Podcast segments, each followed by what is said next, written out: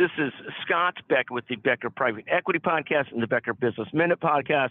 Thrilled today to visit with brilliant partner and leader uh, Amber Walsh. And Amber's going to talk to us about the swinging back to deals being done by strategics, not just private equities uh, funds, and what she's seeing in the market after a very long spell of seemingly all transactions being done by private equity funds, not strategic buyers. Amber, give us a sense of what you're seeing out there. What are some observations? Tell us what's going on in the private equity and strategic deal markets. Yeah, this is a, a perfect uh, moment for this conversation because we're sitting here on December 1st. So for deal lawyers, you know, we we measure our rhythm throughout the year based on closings and the first of the month is always where the activity is. And uh, my experience today for my personal closings mirrors exactly what all the pundits expected to happen in 2022 and what all of the reports that we track actually show have happened in 2022 which is that private equity's share of global M&A US M&A and for me personally it would be healthcare M&A has actually gone down for the first time in five years. There's still a lot of private equity activity, but as a percentage of global deal activity, for the first time in five years, private equity's portion of that has actually gone down. Betsy, and what do you attribute that to? I mean, you do see these huge mega companies, the Amazons, the other companies are so large, CVS Health, United Optum, you, you see these mega companies doing big, big deals. The, the, the Walgreens doing another multi-billion dollar deal. Does that start to swing some of this to strategics, those kind of strategics, not private equity, versus what was so much of private equity the last several years? What, what do you see out there? Is it is it these big behemoth companies driving that that change of percentages?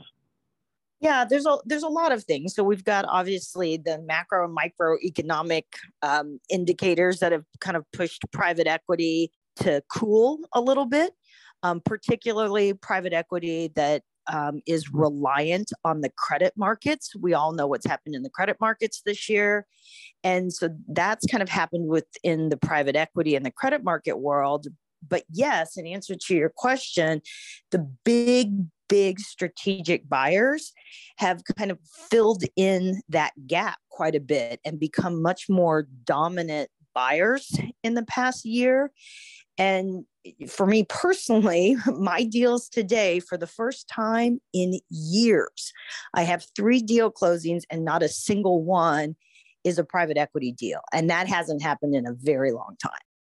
And, and what is that? you've really got this fascinating situation, this huge growth of private equity as an asset class, and then this huge growth of the top 20 companies in America by revenues, which is, you know, Walmart number one, Amazon, Apple number two and three, then Exxon, then you've got CVS Health, United.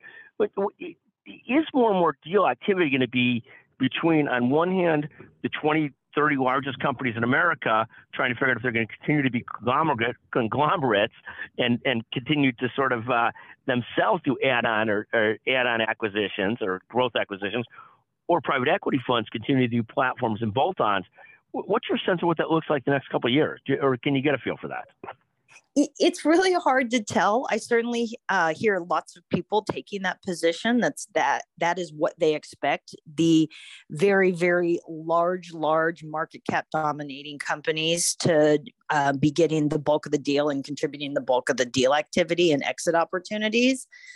But there's also other factors. Another trend that we've seen emerge, and that is getting reported. I was just looking at a Bloomberg report on this, is that uh, when you look at the exit opportunities for private equity, while this year certainly has been a, a, pretty significant cooling on IPO activity and other primary transactions, like to the big the big buyers, the big private equity, or sorry, the big publicly traded buyers.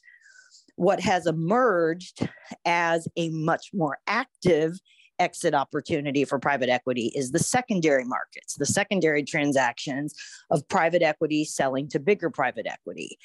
And we have seen that as a firm particularly where we play, where McGuireWoods plays in the lower middle market, that's where you see a ton of that activity of one fund selling to another fund, selling to another fund. So both are happening. And you do also still have the much discussed high volume of committed private equity capital, such that as you look forward into 2023, while you do have a ton of strategic and you know big big publicly traded buyer uh, deals happening you do have everyone looking at 2023 saying all right there's still a ton of private equity capital out there. It's committed. It might be cooled. It might be harder to use the credit markets to do your deals but there's still going to be private equity deals being done quite a bit in 2023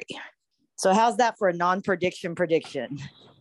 No, no, it's a fascinating perspective, and sort of the point on private equity is its own business class, its own asset class, and they're in the business of doing deals, acquiring things, trying to put money to work, and so forth.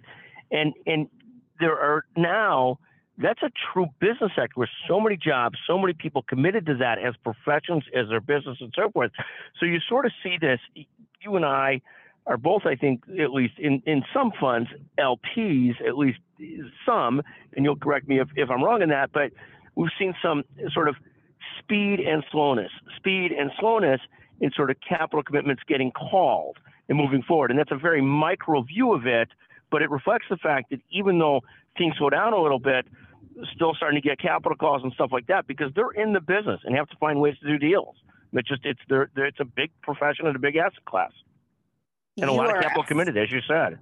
You're absolutely right, and I love that. And yes, I am also personally an LP, and I I love when my experience in my professional life as a lawyer, my experience as a teeny tiny little investor, and my experience as someone who is fascinated and reads everything projections and then how those projections play out when it all lines up when all of those little you know pillars that i live line up it's fascinating and somewhat comforting no it, it is it's fascinating you're both you're both like an advisor to lots of sellers and buyers to private equity funds and strategics.